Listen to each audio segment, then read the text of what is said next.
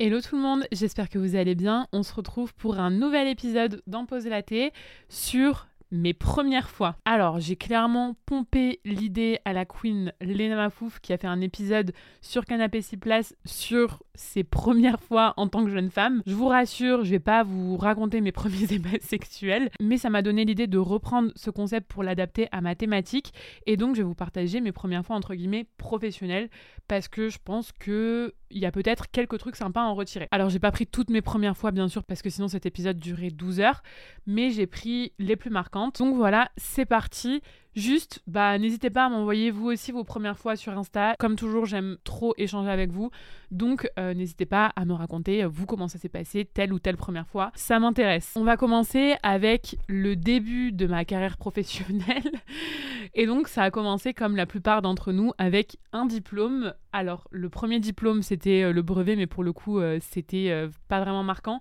Donc, pour moi, mon vrai premier diplôme, ça a été le bac. Alors, moi, il faut savoir que j'étais en ES. Je sais que maintenant, c'est plus plus du tout, je crois qu'il n'y a plus du tout ces appellations-là, mais je suis une vieille de la vieille, et à l'époque ça s'appelait ES, et comme tous les gens qui avaient pris ES, j'ai l'impression que c'était un peu par défaut. Genre, tu choisis ça parce que t'aimes ni les sciences, ni la littérature. Et moi, bah, la physique-chimie, euh, c'était euh, ma phobie ultime. Et à l'inverse, l'écrit, Franchement, j'aime beaucoup euh, l'écrit et tout ce qui est rédaction, mais franchement, étudier des textes d'auteurs du 15e siècle, déjà que ça me saoulait en seconde, j'avais pas envie de continuer à m'infliger ça. Donc voilà, je me retrouve en ES sans trop savoir pourquoi. Après, j'abuse un peu parce que en vrai, les deux seuls cours qui m'avaient grave intéressé en seconde, c'était SES, donc éco quoi, et histoire géo, parce que bah, avait une super prof et que les sujets étaient quand même pas mal actuels. Et moi, j'ai toujours adoré bah, l'étude des civilisations, des comportements sociologiques, etc. qu'on peut avoir. Donc en vrai, c'était pas sans raison que j'allais en ES non plus, mais je trouve quand même qu'à ce moment-là, on se retrouve, pour la plupart en tout cas, dans un genre de grand flou artistique, en mode... Euh, déjà, genre, c'est maintenant qu'il faut que je choisisse là maintenant euh, ce que je veux potentiellement faire plus tard. Enfin bref, c'est pas forcément euh, super évident, je trouve. Bref, pour en revenir à l'obtention de mon bac, du coup, bah, j'ai pas souvenir d'avoir fait plus d'efforts que ça. La préparation de ce bac, c'est pas un truc qui m'a spécialement marqué. Franchement, je me rappelle que euh, j'ai révisé peut-être 5 jours, euh, jours avant mon bac. Je me souviens même avoir volé les fiches révision de mes copines qui étaient hyper studieuses. Mais quoi qu'il, je l'ai eu et je l'ai même eu avec mention bien parce que je crois que j'étais à 14 de moyenne, un truc comme ça. Le moment où je l'ai appris, c'était très cool. Euh, je vous rappelle que j'ai 30 ans encore une fois, donc à l'époque, on n'avait pas les résultats sur internet ou peut-être qu'on les avait, je sais plus. Mais en tout cas, moi je me rappelle qu'on était tous ensemble devant euh, mon lycée pour euh, voir les résultats papier. Et franchement, voilà, j'étais contente d'avoir mon bac. Euh, c'était une bonne nouvelle. Mais à ce moment-là, je mettais pas du tout de sens derrière. C'est-à-dire que pour moi, c'était juste, voilà, j'avais eu mon bac parce qu'il fallait que j'ai mon bac. Et je comprenais pas trop à quoi il allait me servir plus tard, en fait. J'étais plus en mode, ce qui est le plus cool, c'est que je vais pouvoir prendre mon indépendance, c'est que je vais pouvoir déménager et prendre moi-même mon propre appartement sur Montpellier. Mais voilà, c'était plutôt ce truc de ça y est, j'ai mon indépendance, plutôt que euh, ouais, je vais faire des études qui me plaisent pour avoir un métier qui me plaît. Je pense que vous voyez un peu le mood. On enchaîne avec la prochaine première fois, c'était mon premier stage. Alors, je parle de mon vrai premier stage, entre guillemets, pas du stage d'une semaine qu'on a tous fait en, en troisième où je ne sais pour quelle raison, je me suis retrouvée à faire un stage dans la classe de mon ancienne école primaire. Vraiment aucune idée de pourquoi j'avais choisi ça. En plus, euh, j'ai jamais spécialement voulu être maîtresse d'école, donc vraiment, je pense que c'était juste par facilité à ce moment-là. Mais bref, du coup, mon premier vrai stage, donc ce que j'appelle vrai stage, c'est 4 ou 6 mois, je sais plus combien de temps ça a duré euh, exactement, mais ouais, sur plusieurs mois. C'était en tant qu'assistante web marketing dans une PME qui s'appelait lememo.com. C'était un annuaire internet, en gros, pour mettre en relation des professionnels et des particuliers. Par exemple, euh, je sais pas moi, si euh, je veux organiser un anniversaire, un gros anniversaire, et que euh, j'ai besoin d'un DJ, d'un traiteur et d'une salle de fête, je vais pouvoir faire une demande sur ce site et les professionnels du secteur vont pouvoir recevoir ces demandes et vont pouvoir me renvoyer des devis. je me rappelle du premier jour où j'ai foutu les pieds là-bas. Et c'était mais tellement intimidant. C'était super intimidant, je pense, parce que bah, déjà c'était la première fois que j'étais dans un environnement professionnel comme ça. Et en plus, c'était un énorme open space. Genre, c'était un immense bureau et on était 20, euh, 25, quelque chose comme ça, euh, tous à l'intérieur. Je pense que j'étais très impressionnée par euh, tous les mouvements et toute l'agitation qu'il y avait autour de moi toute la journée parce qu'il y avait les conseillers commerciaux au téléphone. Il y avait vraiment beaucoup d'agitation, entre guillemets. Et du coup, euh, ouais, j'étais. euh, Enfin, vraiment, le souvenir que j'en ai, c'est d'avoir les yeux d'une petite fille, tu vois, qui découvre ça et qui est euh, très intimidée, quoi. Par contre, j'ai quand même euh, grave kiffé ce stage. Enfin, j'en ai vraiment un bon souvenir. euh, parce que une nouvelle chef de projet venait tout juste d'arriver, Pauline, qui du coup était ma maître de stage et j'ai juste adoré bosser avec elle. Elle était trop sympa, elle était hyper créative, hyper à l'écoute. Bref, elle était top. Et du coup, bah, j'étais en duo avec elle pour toutes mes missions. Donc, niveau humain, c'était top. Maintenant, les missions que j'avais, bah, je pense que en tant que stagiaire, on a tous vécu ça. C'était pas les missions les plus folles du monde, c'était essentiellement de la rédaction de fiches métiers et de l'envoi de newsletters. J'avais aussi fait des ITV de professionnels, c'était pas nul, mais franchement ça me bottait euh, pas plus euh, que ça non plus. Le gros point positif finalement de ce stage, c'était plutôt ma rencontre avec Pauline et euh, j'ai même continué à bosser avec elle, il m'a embauché en CDD après l'été qui a suivi pour continuer à rédiger des fiches métiers. Et Pauline maintenant travaille aux États-Unis et elle m'a recontacté il y a genre 5 ans pour intégrer entre sa team marketing à Miami pour la boîte dans laquelle elle bosse maintenant. Et du coup, comme quoi, euh, des fois, on fait des, des très très belles rencontres, même en stage, quoi. Mais globalement, franchement, j'ai pas à me plaindre à ce niveau-là. Moi, tous mes stages et toutes mes alternances, ça s'est toujours super bien passé, humainement parlant. Après, euh, ça s'est toujours super bien passé sur le papier et j'ai jamais eu euh, de problème, entre guillemets. Mais c'est vrai que j'ai toujours senti que j'étais pas à ma place et encore moins entre guillemets à mon plein potentiel sur euh, ce que je pouvais faire. On arrive à mon premier contrat freelance. Alors ce contrat, faut savoir qu'il a eu lieu avant mon premier contrat CDI.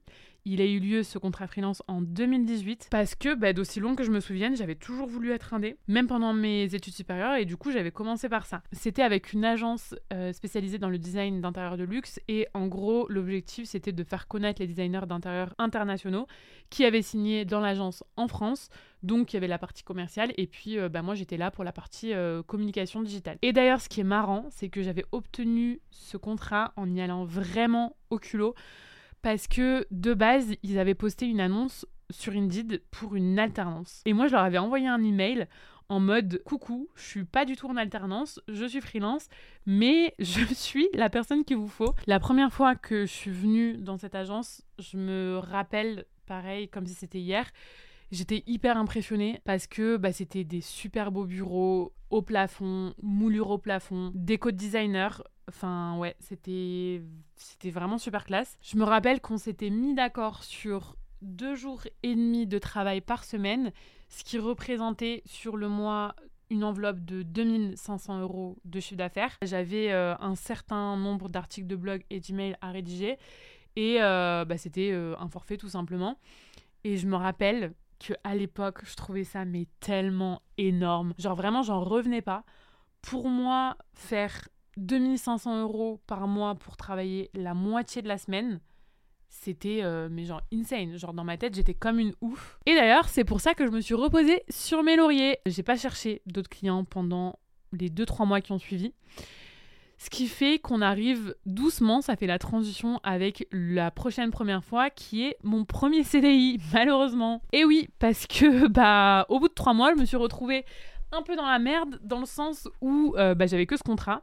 Et en fait le patron m'a dit euh, bon bah voilà on a besoin de, de plus. On a besoin de quelqu'un en full time en CDI donc c'est soit tu prends le CDI soit on sépare de toi. Géry jaune comme on dit c'est une vraie leçon du coup si vous êtes freelance ne vous reposez jamais jamais jamais que sur un seul client. Je peux vous dire que c'est la plus grosse erreur que j'ai faite.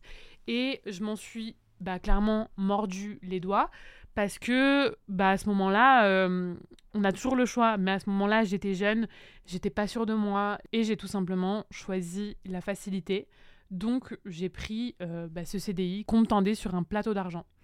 Et franchement, je peux vous dire que ce qui m'a marqué, c'est que mes proches autour de moi étaient bien plus excités par la nouvelle, par ce CDI que moi. J'étais en mode euh, victime entre guillemets, encore une fois, j'avais pas du tout le même mindset que maintenant. Je voyais vraiment juste comme une fatalité en mode euh, bon bah voilà, maintenant il va falloir assumer euh, taf du lundi au vendredi de 9h à 18h en présentiel, c'est ta destinée quoi. Et on en arrive à une première fois que j'ai limite aussi mal vécu que mon premier CDI. c'est vraiment iconique cet épisode, c'est vraiment chaotique même, j'ai envie de dire, c'est lunaire. C'est mon premier licenciement, ouais Mais d'ailleurs, c'est sûr que ce sera mon premier et mon seul licenciement parce que je sais que du coup, je serai plus jamais salarié. Mais bref, c'était horrible. Je me sens pas forcément encore ok avec le fait d'en parler parce que ça a impliqué euh, beaucoup beaucoup de choses. Je, je l'évoque à chaque fois très très rapidement euh, quand on parle de mon parcours, que ce soit sur d'autres podcasts, quand je suis invitée, etc. C'est une période euh, assez compliquée de ma vie, même très compliquée. Pour la faire courte, il y a eu des histoires d'harcèlement, sans rentrer dans les détails. Et ça s'est très très mal terminé. on n'a pas eu de document de fin de contrat. Il n'y a pas que moi qui ai été licenciée hein, à ce moment-là. On a été plusieurs et d'ailleurs ça a été finalement une force dans cette épreuve entre guillemets mais euh, ouais, on, a vraiment été euh, remerciés entre guillemets du jour au lendemain. Euh, on a dû se battre au prud'homme, etc. pour obtenir gain de cause.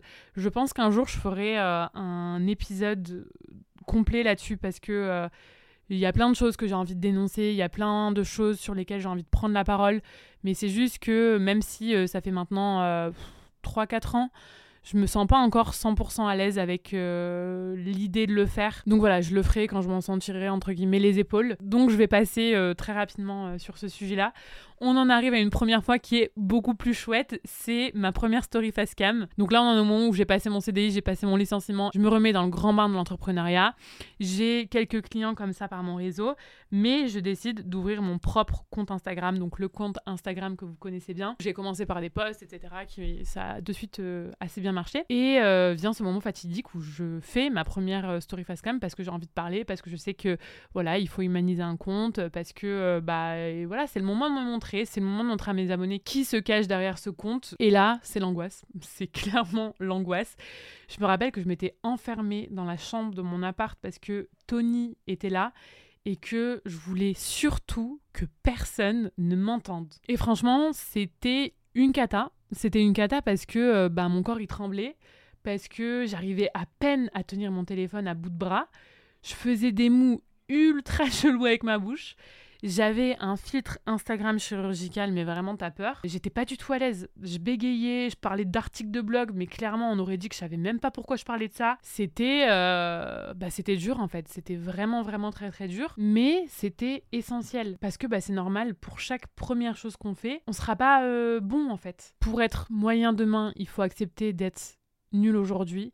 Pour être bon demain, il faut accepter d'être moyen aujourd'hui. Et pour être excellent demain, il faut accepter d'être bon aujourd'hui en fait. Vraiment, moi, c'est un truc qui m'a aidé, c'est d'accepter que je serais pas bonne les premières fois que j'allais faire. Et c'est comme si ça m'avait retiré une épine du pied en mode bon bah de toute façon ça va pas être bien. Donc en fait juste fais-le parce que là en retardant le truc, tu fais que retarder le processus, tu fais que retarder l'évolution que tu peux avoir. Autre première fois, c'était le premier appel découverte. Alors déjà, j'avais trouvé ça fou parce que bah, même si j'avais déjà géré et eu des résultats avec d'autres comptes Insta, c'était la première fois que j'en avais avec mon compte à moi, avec ma vitrine professionnelle à moi. Je crois que c'était euh, un mois après l'ouverture de mon compte, enfin vraiment c'était hyper rapide. C'était avec une professionnelle du bien-être qui était dans le drainage lymphatique, Charline, avec qui j'ai bossé pendant longtemps après.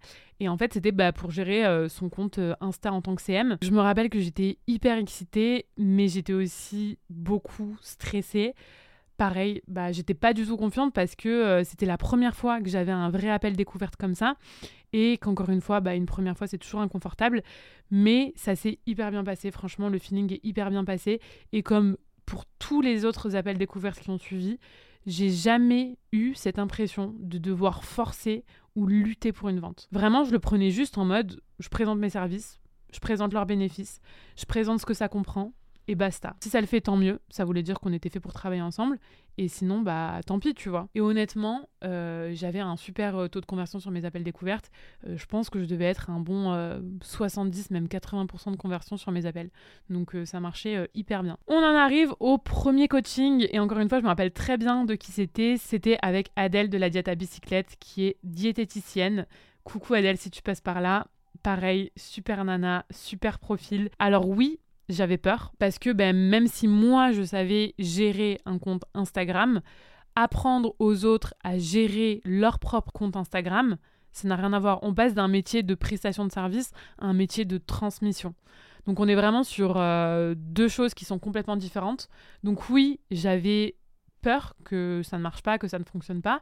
Mais j'avais aussi beaucoup, beaucoup, beaucoup bossé pour euh, préparer ce coaching. J'avais euh, une trame hyper précise pour chaque séance, j'avais un cahier d'exercice, je savais vraiment où est-ce que je voulais l'emmener. Et euh, bah ça a très très très très très bien marché. Adèle a eu des résultats de ouf avec son compte Insta. Son compte Insta, il a pris une toute autre ampleur, elle était bookée des mois à l'avance et d'ailleurs c'est toujours le cas.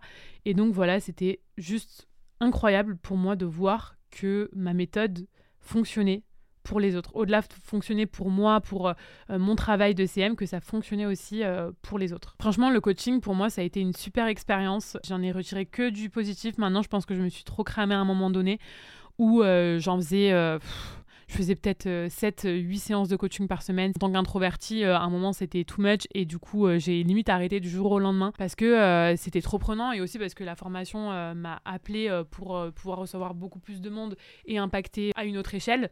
Mais c'est possible qu'un jour, je revienne en petite proportion en tout cas, à du coaching sur des profils peut-être euh, d'entrepreneuses plus avancées pour moi aussi me challenger euh, sur ce que je peux leur apporter. Mais ouais, en tout cas pour moi le coaching euh, ça, a été, ça a été super. J'enchaîne avec une première fois qui a été bah, beaucoup moins cool pour le coup puisqu'on va parler de mon premier commentaire négatif. Wouhou Il y en a qui diront c'est le jeu quand tu t'exposes. On a beaucoup, on entend beaucoup ça en fait. Oui, c'est le jeu de te faire tacler quand tu t'exposes sur internet, blablabla. Perso, moi, je suis pas du tout d'accord avec ce principe.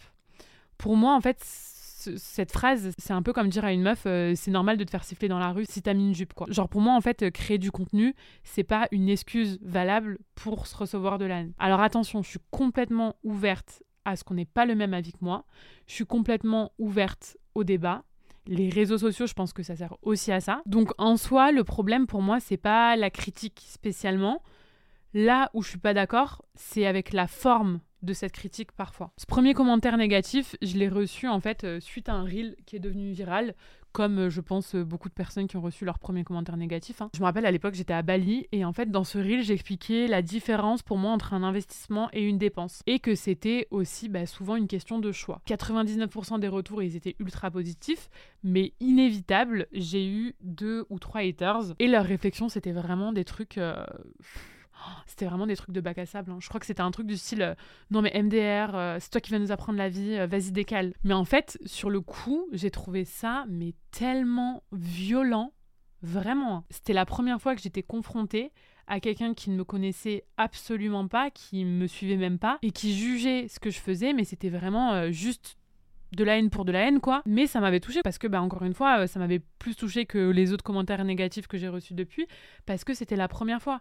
Et il faut savoir qu'en plus, de base, je suis quelqu'un d'assez impulsive et la première réaction que j'ai eue, c'est l'envie de répondre pour, euh, entre guillemets, euh, déglinguer la personne. Et puis finalement, je me suis raisonnée parce que, bah, en fait, ça, je l'ai beaucoup, beaucoup, beaucoup appris avec Tony, ça sert à rien d'éduquer les cons. Autant il y a des personnes avec lesquelles vous pouvez débattre, avec lesquelles vous pouvez avoir des arguments, avec lesquelles ça va être intéressant d'avoir un échange, mais autant il y a des personnes, en fait, elles sont tellement méchantes gratuitement que ça sert à rien de leur répondre parce que la seule chose que tu vas faire, c'est gaspiller ton énergie. En tout cas, sachez que même si vous le verrez pas du tout comme ça sur le coup, recevoir votre premier commentaire négatif, c'est positif parce que ça veut dire que vous commencez vraiment à avoir de l'impact. Les gens qui ont le plus de succès sont toujours, toujours, toujours critiqués. Et gardez en tête que quelqu'un qui vous critique, c'est souvent pour parler d'elle-même.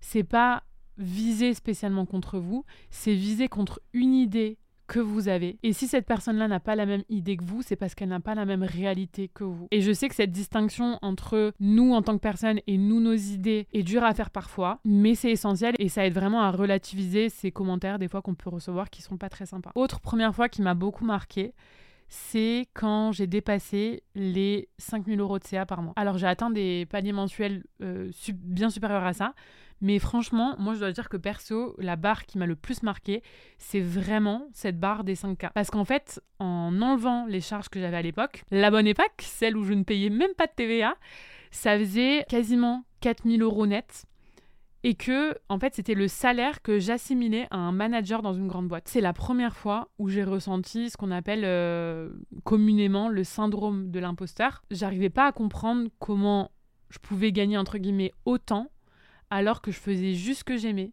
que j'étais à Bali, que j'avais un niveau de liberté juste fou. Alors que le manager, lui, pour gagner, entre guillemets, pareil, il était obligé d'être dans un bureau du lundi au vendredi, de gérer des tonnes de gens, de faire des réunions à n'en plus finir, etc. Et ça m'avait juste trop marqué en fait. Genre, ça m'avait vraiment mindfuck le cerveau. Je me rappelle même avoir fait une story où, genre, euh, profondément, mais j'étais choquée de réaliser que j'avais euh, atteint ce niveau de revenu euh, en même pas un an d'activité, quoi. Et surtout en comparaison en fait à, des, salaires euh, de, cadres supérieurs dans des grandes boîtes. Quoi. On va finir avec euh, pareil une note positive. C'était mon premier lancement de formation. C'était fin novembre 2021. Ça faisait six mois que je bossais sur Insta School. J'avais dû euh, refuser plein de projets pour pouvoir bien m'y consacrer. J'avais refusé des coachings, des prestats CM. Mais franchement, je l'avais fait quand même relativement sans douleur parce que j'avais vraiment eu cette intuition que c'était la bonne chose pour moi que c'était le bon moment pour moi et que c'était la bonne voie pour moi. Et franchement, bah, j'avais raison. C'était aussi ma première masterclass en direct, d'ailleurs. J'avais euh, décidé de faire euh, la promotion euh, de cette formation via masterclass. J'étais très stressée, mais vraiment, c'était rien, ce stress, comparé à ma hâte, entre guillemets, de montrer mon bébé au monde. J'avais, mais tellement envie de pouvoir enfin accueillir et accompagner plus de personnes en fait à, suivre ma méthode. Et franchement, ça a été, euh, bah, ça a été grave un succès. C'est d'ailleurs le, premier mois où j'ai largement dépassé euh, la barre des, des 10 000 euros de, de CA. Et voilà, c'était vraiment un hyper bon souvenir, donc je voulais terminer par ça. Voilà, c'est la fin de cet épisode. Pour conclure, j'ai vraiment envie de faire passer ce message que les premières fois, c'est trop cool même si elles sont pas toujours positives, même si elles se passent pas toujours comme ce qu'on avait prévu, elles nous permettent toutes d'avancer et d'évoluer. Mon premier post Insta, il ressemblait à rien. Mon corps entier tremblait quand j'ai fait ma première story face cam. J'ai galéré à trouver mes mots quand j'ai fait ma première masterclass en direct. Ma première vidéo YouTube, elle était tout simplement lunaire. Et d'ailleurs, j'ai arrêté YouTube par la suite. J'étais hyper intimidée en tournant mon premier épisode de podcast dans Pause Laté, mais il n'y a aucune de ces premières fois que je regrette.